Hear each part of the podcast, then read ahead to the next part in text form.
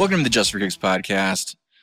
Before we get in to the great debate over what was the most important match this week, I got to peel back the curtain on what Mike and I are debating because he has a mint condition Space Jam Pog Slammer.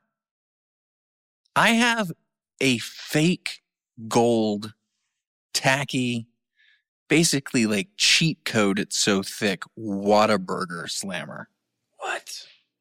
And I just want to know what the American public thinks about both those slammers.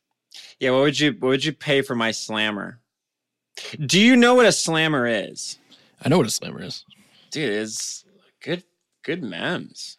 What was so fascinating about Pog is I still don't think I know the rules. Nobody does. And I still think every time I played it, I didn't actually give up the Pogs that I lost.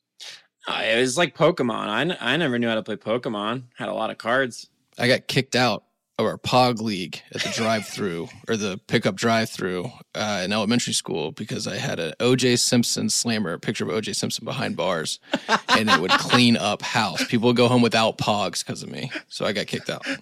That raises more questions than answers. Um, I was going to bring up uh, why you got kicked out of, uh, or why we no longer let you play craps with us uh, junior year, but that, in light of the OJ reference, I think we're just going to have to keep this train moving. Um, welcome to the Just for Kicks podcast. I am joined, as always, by Stephen Pearson. How are you doing today, bud?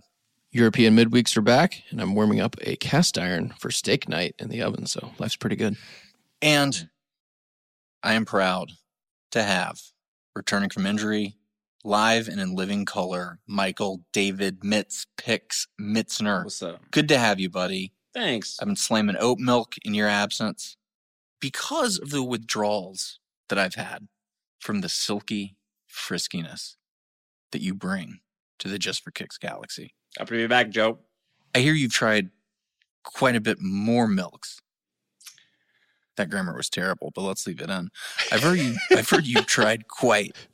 This is like a meet the parents reference. I, I like milks as a plural. We're going with it. Well, I I generally try to avoid the phrasing a lot because of somebody who was very strict on me when I was younger in life.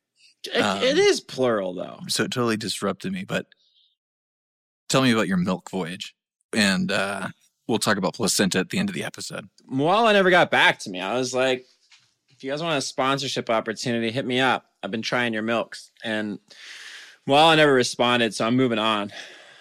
Well, I'm not moving on from my amazing oat milk lattes. They're great. They're just they're just too good. But Can I chime in real quick? you just did.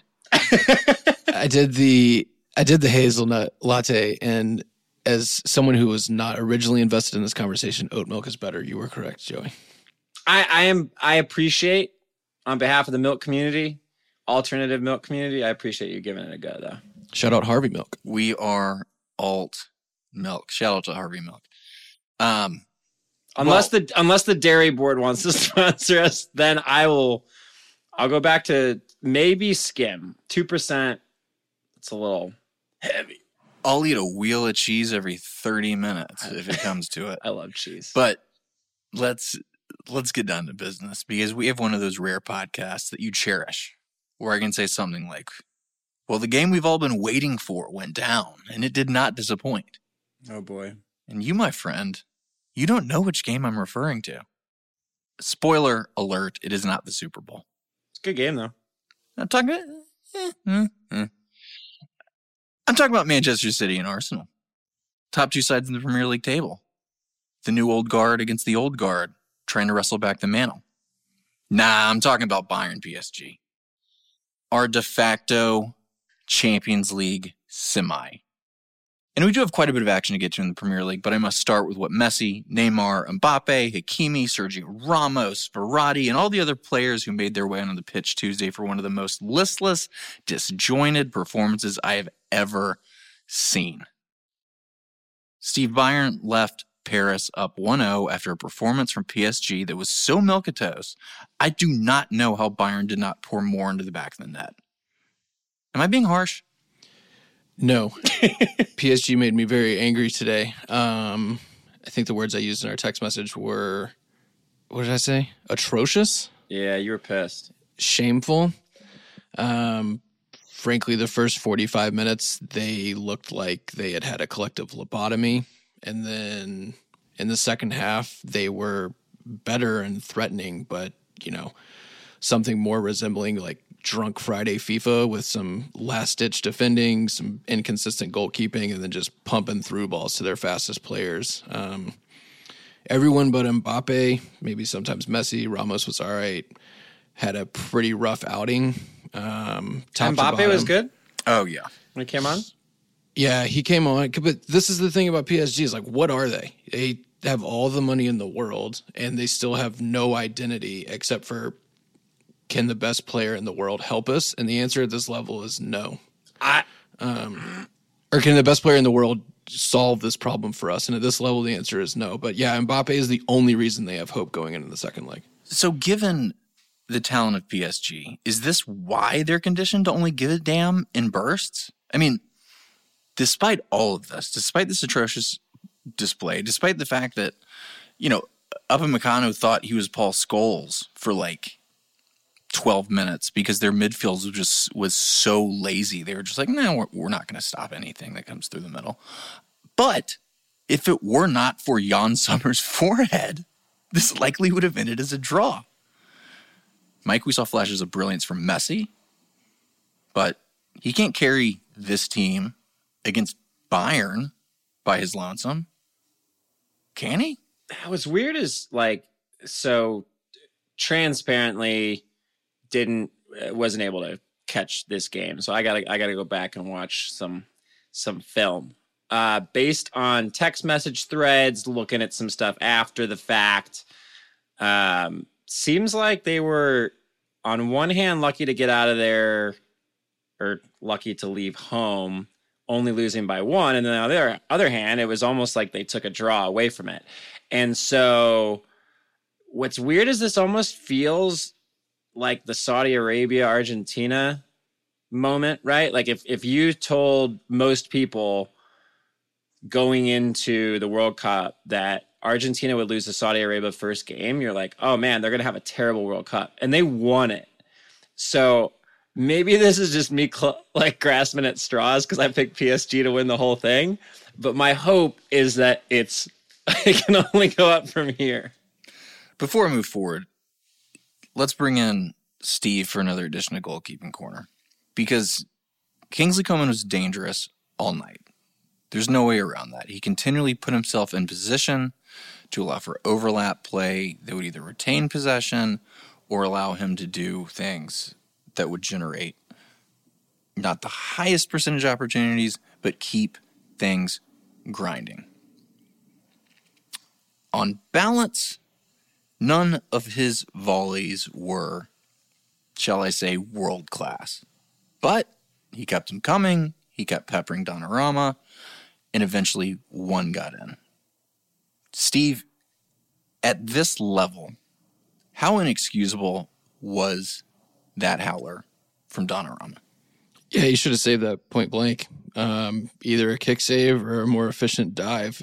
He just, I don't think he went with the right part of his body and the way that he chose to go with his hands and his dive wasn't even technical enough. Robbie Green talked about talked about it a lot on the broadcast. Um, I mean, not to get super technical, but basically he didn't make the right decision and he didn't execute in any reasonably efficient way. So I, I, it came down to a goalkeeping mistake. Honestly, um, surprised Bayern didn't pour more in, but at the same time, um, that's currently the difference, and that was a very savable volley. Yeah, absolutely.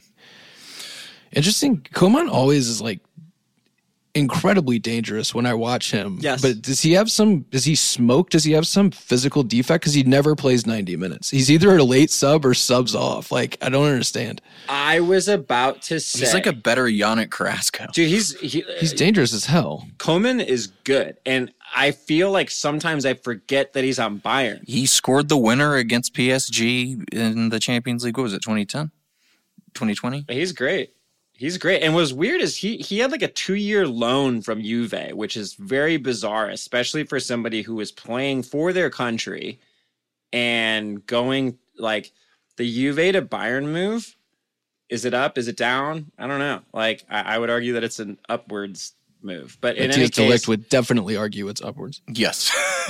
I mean, As would Verratti. I, I- I think PSG's lucky to be getting Bayern right now because Bayern has had sort of a stop start season and it- it- they still don't look quite right just in in general. And I feel like there's more parity than they're used to in the Bundesliga and I don't know. It's a, this is a very interesting matchup against two teams that are playing kind of sluggish right now that either could still win this entire competition. Oh, absolutely. Eh, So Kingsley Coman has played in 30 matches, started 11 this season. He's only played 90 minutes three times. I don't understand. It's weird. I, I don't know, man. Anyway. I mean, look look at their depth out wide though. That's that's maybe what it is. It's kind of like the when you play FIFA, like any sort of a manager mode or something like that, right? Like you're subbing dudes. Like you've got like your sub rotation because it's like, oh, I'm stacked at winger, I'm stacked at striker. I got to make sure to get these guys in. It's the only thing I can think of because it's not like he looks like he's losing it and he's like, you know, completely wiped. But there is quite a bit of depth on that side, though. I mean, to bring in to bring in Gnabry, yeah, you know, he had Sane, um, you know, Nagelsmann bucked the trend and started Cancelo on the left, even though it seemed like he largely operated on the right most of the match. still so weird. It was uh, it's an embarrassment of riches at Bayern Munich. Um, but hey, But their if- best player is a homegrown. Yes, he is. And this is a round, Steve, where, you know, before things get super tight, and again, both these teams have very important matches in their domestic leagues between now and the return fixture. But there is a long time to figure out and watch tape and look at the embarrassment of riches that both these sides have. Looking forward, if you're PSG, what must you do in this return fixture? It's funny you say embarrassment of riches because I think that they are literally embarrassing and rich. but I don't know. I don't understand. They had some positives in the second half. Their left side with Mendes and Mbappe was just enough to give them hope for the second leg. But honestly, it was a really lame output. They almost had no strategy. They have a gajillion dollars, and they were basically just hoping that they would survive long enough for Mbappe to get healthy. And, you know, it's a shame that someone that can change a game like that isn't 100% healthy. I think he's probably the best player on the planet right now, but He looked like it today. you have to have a better plan B than that. And we're talking about PSG. You have Messi, Neymar, Verratti, all the money in the world. Like, not having Mbappe on the field is not an excuse to not go for it. It was embarrassing. I frankly want them out of the tournament now because I don't want to watch them just, you know, stub their toe all over the field while throwing money in the air. I mean, I, I would love to say you're being dramatic or petty, but it, it that was really, really the vibe of today's match at home. I'm just, just- sick of it. Like they've done it the last two tournaments. They just they go out against teams that are, you know, really good, but they're PSG. Like you should what's all the money for? I just can't imagine being a fan of that side, shelling out all the money that I shelled out for that match and going out and watching that happen at the Parc des Princes. I mean, it's just, uh, you know, I always make fun of season ticket holders who like used to go to Giants games and boo every match, but um, I don't know. I might have Stockholm syndrome at this point if I was a PSG fan, but we'll see what happens. I didn't see anything that made me think, other than the Pavard red card at the end, which will prevent a, a I thought a brilliant tactical move that Nagelsmann's been employing lately, both domestically and in this match.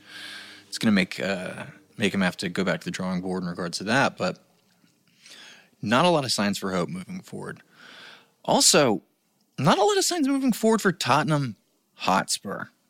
And Mike, last week, Steve and I really, really talked about this line and um, I was so harsh on Tottenham that the Arsenal fan actually had to tell me, dude, AC Milan has been so bad lately that like you got to give Spurs a chance in this one. Nah. But then you called out the Leicester match. And then we saw this just just completely lifeless performance yet again from an Antonio Conte team. I mean, how damning would another first round exit be for Antonio Conte? I mean, it's AC Milan at the peak of their powers. They're very, have been very good this year and recently, and they always do well in Europe. But he's out of uh, room for excuses. Yeah, at the same time, though, I think Antonio Conte probably has a, a more well stocked trophy cabinet than the entirety of Spurs as a club. Um, no disrespect to Spurs, just a comment on. I've always That's a very felt, good point. I've always felt like Conte being at Spurs is kind of interesting, and it's no dis. This is honestly no disrespect to Spurs. It's just always felt like kind of an interesting marriage. Um, you know, they've they've kind of gone after the quote unquote high profile manager. You know, Jose Mourinho being the last one. So it's it's it's one of those weird things where it's like it is damning. Like I think that his days are numbered at Spurs, but at the same time, you get fired by Spurs and then picked up by like a Juventus as an example. I don't necessarily think that that's a bad sort of trajectory. So it, it's interesting. It's it's just they they look very poor right now. I think that that City win was maybe the peak of their entire season. I truly think that. I think they lose again uh, against West Ham this weekend, Mm-hmm. and they just it's they're a very bizarre side. Like they they've relied. My my last note I want to make is Højbjerg has had an absolutely fantastic season. He has. and I think he it's really been, has been. he's been amazing. And I, I think that, you know, he was a Bayern youth guy, and now he's sort of very quietly helping that team play better than they are. They they kind of look confused. And so I feel I feel like Conte may have lost them. Yeah, I think so too. And just going back to your original point, uh, Steve, in a way, do you look at Antonio Conte and how you associated him with his glory at Juventus and just, you know, everything he's done in his career? And when he got hired, obviously he was in a, you know, bad run before that with his previous sides. But um, it was the same thing as when Ancelotti went to Everton. I was almost just like, is there not a better landing spot for these guys? I forgot about in that. in in the entire entirety of world football, or am I being harsh? I've always thought it was a weird marriage between the two of them. It felt like Spurs was a little bit below Conte, but They still might. it doesn't be. seem. To, yeah, I, I I tend to agree. You know, the squad wasn't really made for his very well drilled and specific system. They've gotten some signings in that have improved that, but you know, over the last week since we last talked, um, Lloris has gone down, and I mean he was going downhill as far as aging goes, but now he's out for a couple of months. Bentancur has torn his ACL, and you know I kind of tend to agree with Mike. It feels like they might have already seen their peak this season. They're falling like flies, and I still don't think this really says anything too terrific about AC Milan. They were the least worst, but yeah, Spurs is Spurs is on the struggle bus right now. So we're not going to bury the lead, even though we did say that the match that we want to talk about is Bayern Munich and PSG because we have, for the time being, a new team at the top of the Premier League table. Steve, City has now beaten Arsenal twice in a row. More than that, Twice in a row. Um, but yes, in this calendar I year, think- twice in a row. The first match uh, that FA Cup where City just had to win. Um, you know, I, I'm willing to kind of throw that out. I'm, uh, I'm willing to kind of. That's a wash. This one, on balance, Arsenal did seem like the better side over the course of 95 minutes. But at the end of the day, this story is starting to feel a little familiar.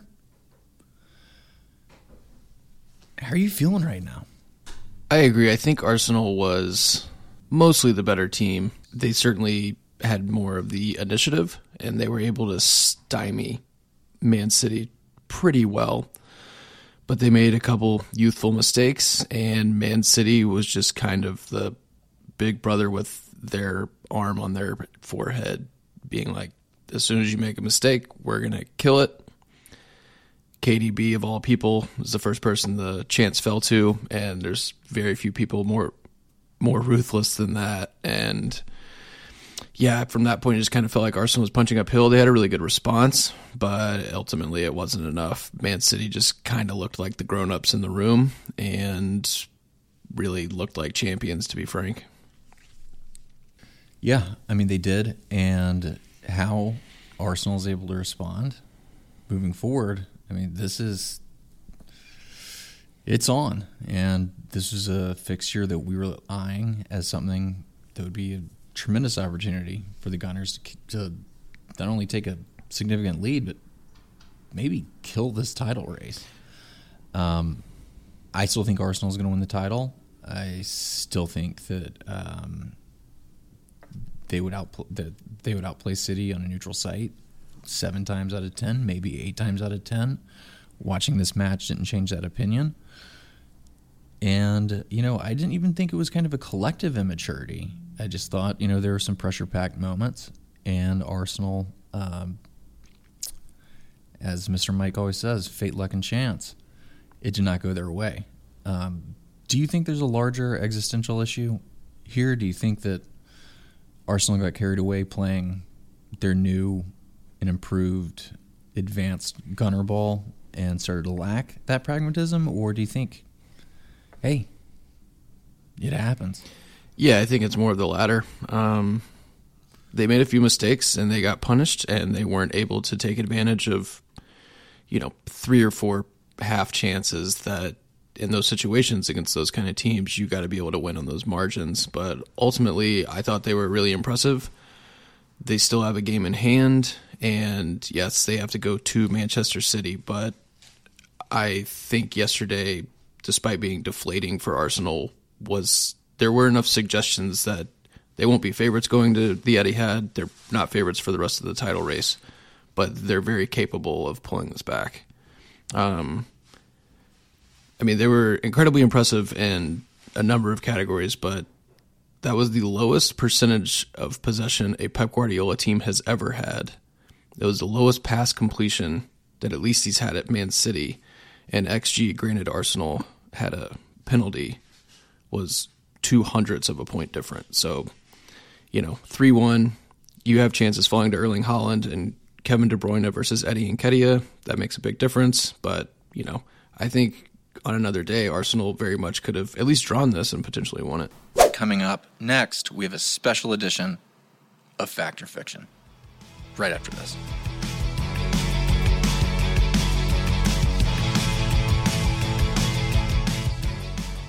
So, guys, there were a lot of draws. A lot of draws this weekend.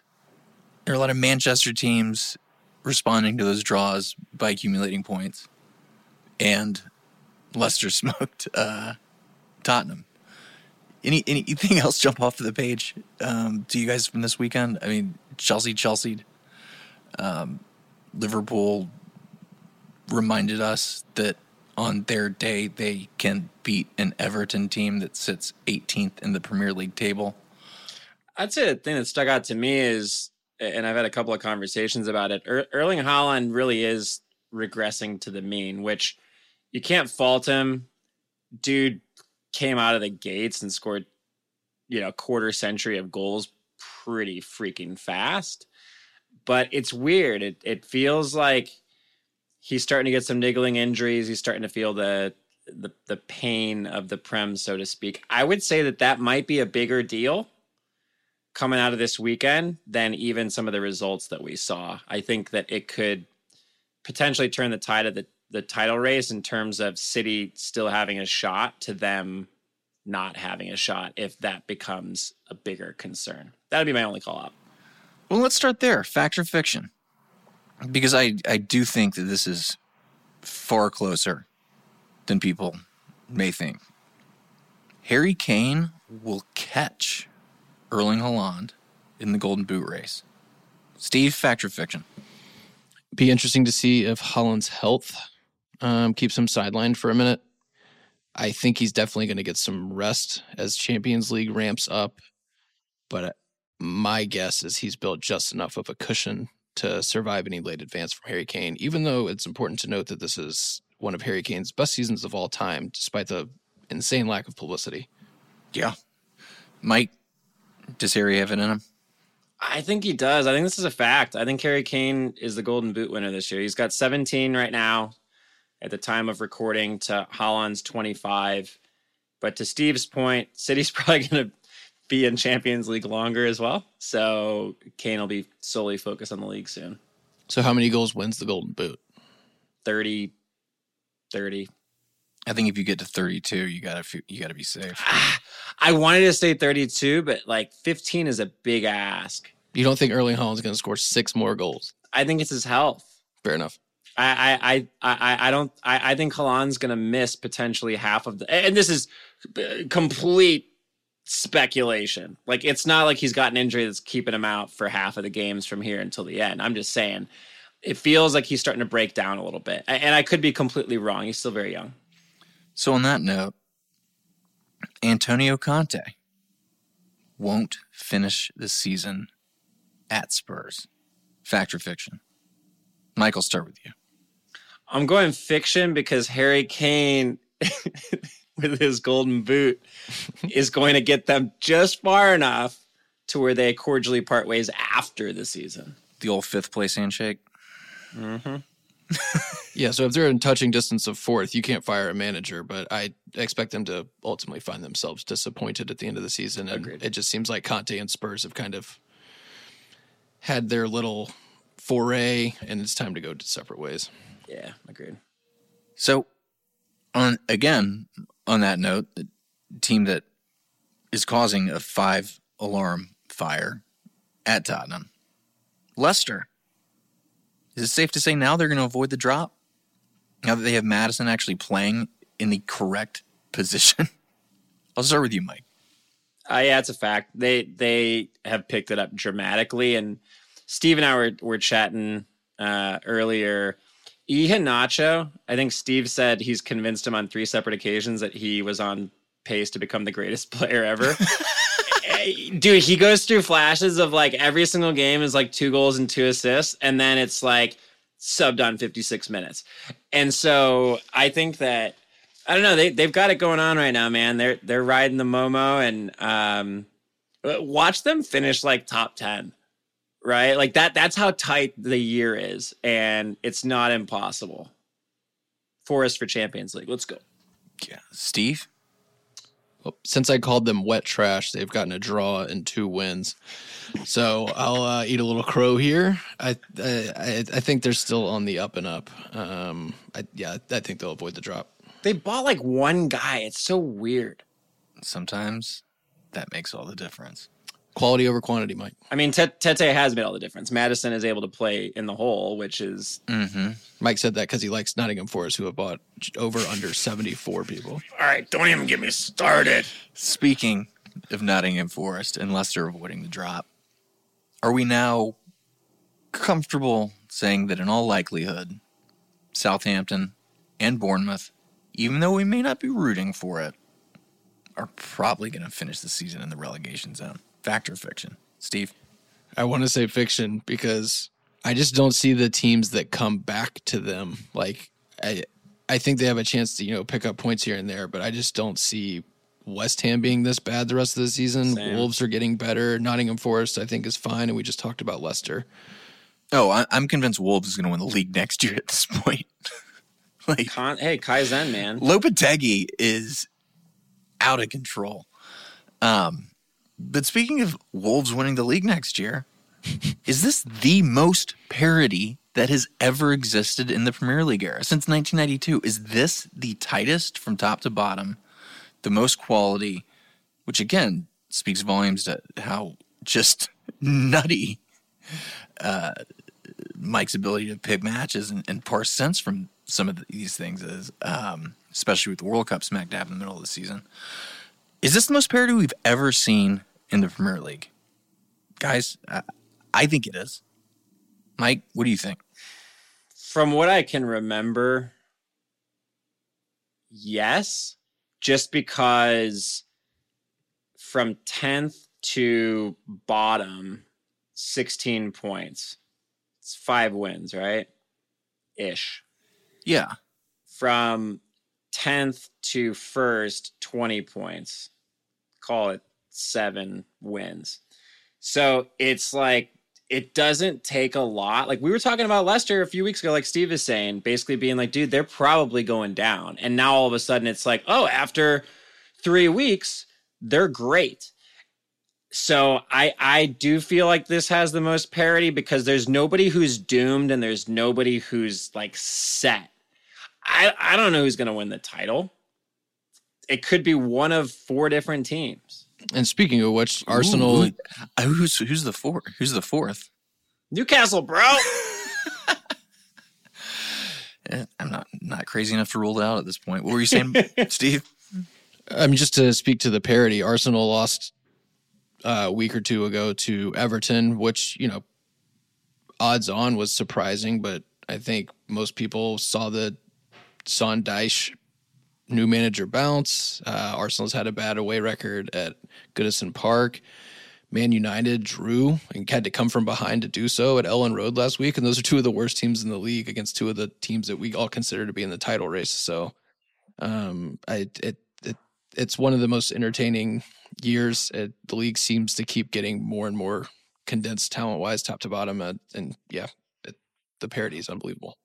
Yeah, I think the quintessential example of that is how Jurgen Klopp has found it so difficult to navigate this season compared to previous seasons. He just he looks like he's seeing a ghost when he puts sides out that he thinks should take care of business, and they they struggle mightily. Um, they didn't against Everton, um, which leads me to the next question. Because if you look at the table, things are suddenly suddenly in position for us to play Steve's favorite game which always involves whether Liverpool can make it in the top four. But we'll make it a little, a little different. Brighton is a bigger threat than Liverpool to the Champions League spots. Fact or fiction? We'll start with you, Mike. Listen, I'm going to say fact, but I've been Liverpool critic numero uno on this podcast. So I'm going to say that Brighton will still finish above Liverpool in the league table neither of them are sniffing Champions League. So a little bit of a cop out. I think Brentford is a bigger threat than Liverpool to the Champions League. Again, I don't think they get there, but ooh, they're solid. Let's just open this one up for the sake of clarity. Other than Tottenham, Steve, who do you think is the biggest threat to make the top four? Can you name the three teams who have not lost in the calendar year 2023? Three teams that have not lost. Is Brentford one of them? Brentford is one of them. Fulham? Mm-mm. Dang it. Uh, Fulham did just give the Trees their first loss of the year. Nottingham, Nottingham Forest is very high on this list. I was about to say, I mentioned last week that Forest is one of the form sides. That one hurt me. Uh, Man United. United. Man United lost. Um, Brighton and Brentford are both undefeated in the calendar year, third and fourth in the table, but they've of the calendar year, but played fewer games. The other is Newcastle, who is just picking up draws left and right. Wait a minute, who did United lose to? Arsenal. Oh, Arsenal. Yeah. Uh, forgot about those guys. That's a that's a that's a fun one.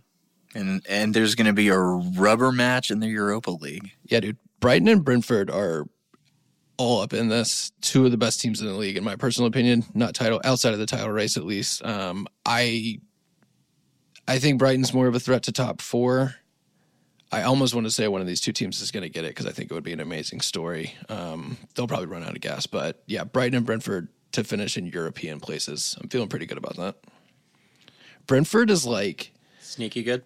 Thomas Frank is amazing. Yeah. Yes. Whatever you're bad at, they are going to be like bees on honey. Oh, no pun intended. There are the bees. Nice. Thank you very much. I didn't mean to do that. That was Ooh. delightful. Um, but seriously, I loved when they came in last year because they were willing to play toe to toe with anybody. And then this year, he's completely switched around. He's just like, whatever, we're just going to pick at all of your scabs. Like, we're just going to make this the your least favorite game of the year. And they've taken points off of almost everybody at the top of the table. Um, when they beat up on Man United, everyone was like, "Oh, Man United's screwed." And then it's like, "Wait a minute, they're really like Brighton and Brentford both beat up on United, and then now fast forward, those losses don't look bad. They're both fascinating. There's no way Roberto De Zerbi and Thomas Frank are managing these two teams for multiple more seasons. What about if they're in the champs, bro? That would be amazing. That would be amazing. Speaking of amazing, when we come back, Mike live, and like I said, in living color for another edition of Mitz Picks on the Just for Kicks podcast.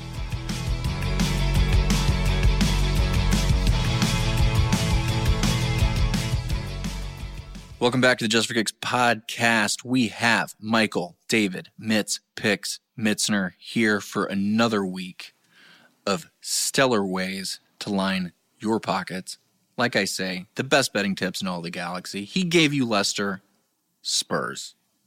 He told you if you dare bet on West Ham, Chelsea, make sure that you cover yourself in the event of a draw.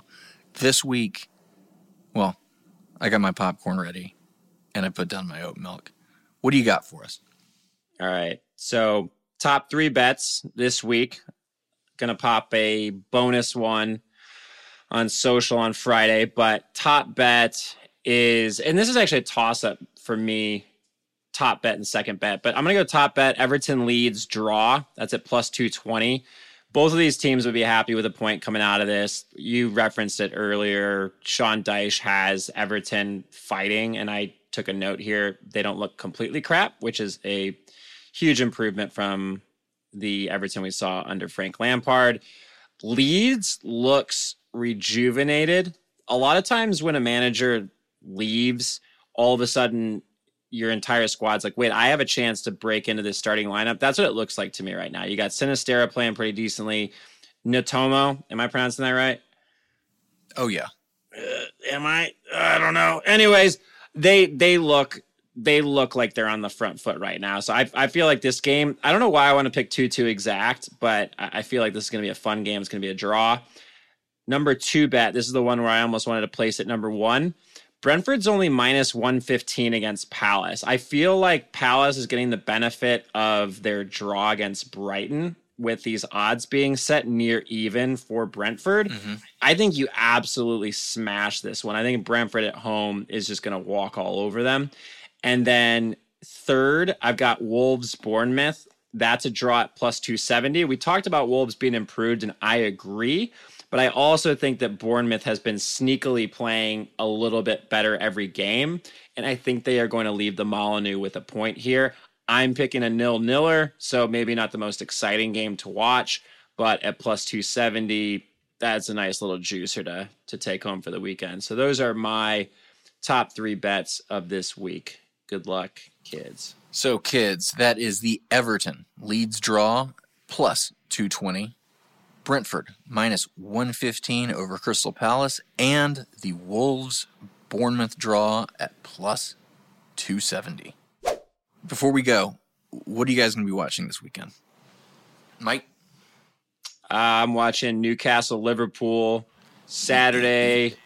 I'm watching Forest City. I'm supporting my boys. They're on USA, the marquee fixture at 10 a.m. Eastern on Saturday.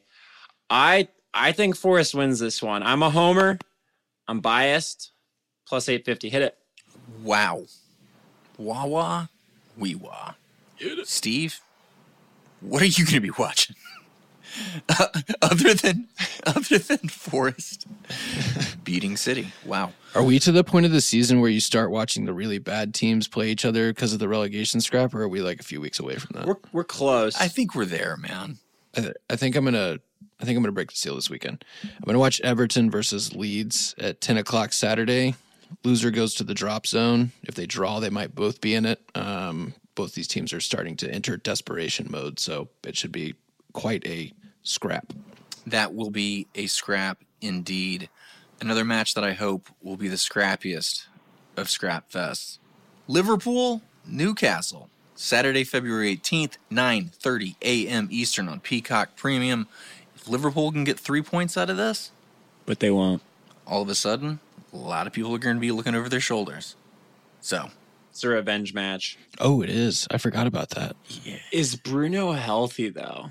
Because they miss He's suspended. He missed the heck out of him. yeah. I think he's suspended one more match. One more? Hold on. And I don't think they've won without him this year. No, they haven't. Yeah. Yeah, you're right. It is one more. Shoot, I thought he was back. Yep. Whoopsies. It's gonna be harder. Whoopsie daisies indeed. They have a mountain to climb, but if anybody can do it, we know that Newcastle United can do it. Thanks for listening to the Just for Kicks podcast. Please follow us on Instagram. You can check us out at the Just for Kicks podcast. You can also check us out on Twitter at Just for Kicks FC. And whether you're listening on Apple Podcasts, Spotify, or any of the other wonderful places that you can now find the greatest medium in all of entertainment podcasts, of course. Make sure to subscribe, like, interact, just like point at the screen touch our logo, like do the ET thing. We'll feel it. We'll feel it deep down in our souls, and we'll appreciate it. This has been the Just for Kicks podcast. Steve, you got anything to add?